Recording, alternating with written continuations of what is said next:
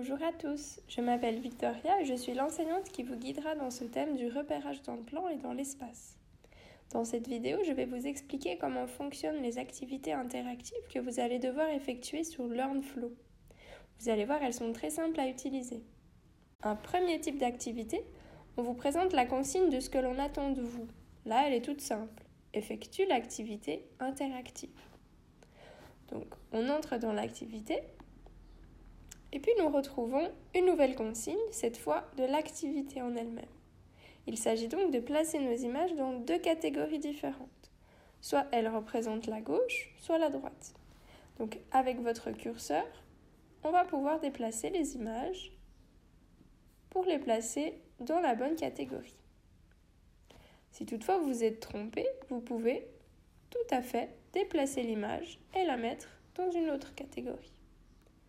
Une fois terminé, vous validez votre activité en appuyant sur la pastille bleue en bas à droite.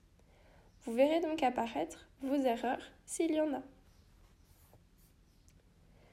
Une deuxième activité, on retrouve donc notre consigne, ce que l'on attend de vous, effectue l'activité interactive, tout simple. Commence l'activité. Cette fois-ci, on retrouve une nouvelle consigne, c'est une nouvelle activité L'image correspondant à la bonne préposition. Il va falloir donc mettre une préposition écrite avec l'image correspondante. Une fois trouvée la bonne réponse, elle deviendra verte et disparaîtra. Donc, comme exemple, en haut, avec le bonhomme qui est en haut de l'échelle. Elle est devenue verte et elle a disparu. Si toutefois on se trompe et qu'on met la mauvaise préposition sous l'image. Elle deviendra rouge et donc on pourra la retirer en appuyant sur le scotch au milieu.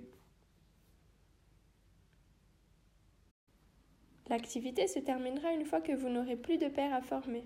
Voilà, j'espère que ceci vous aidera à réaliser les activités. Bonne chance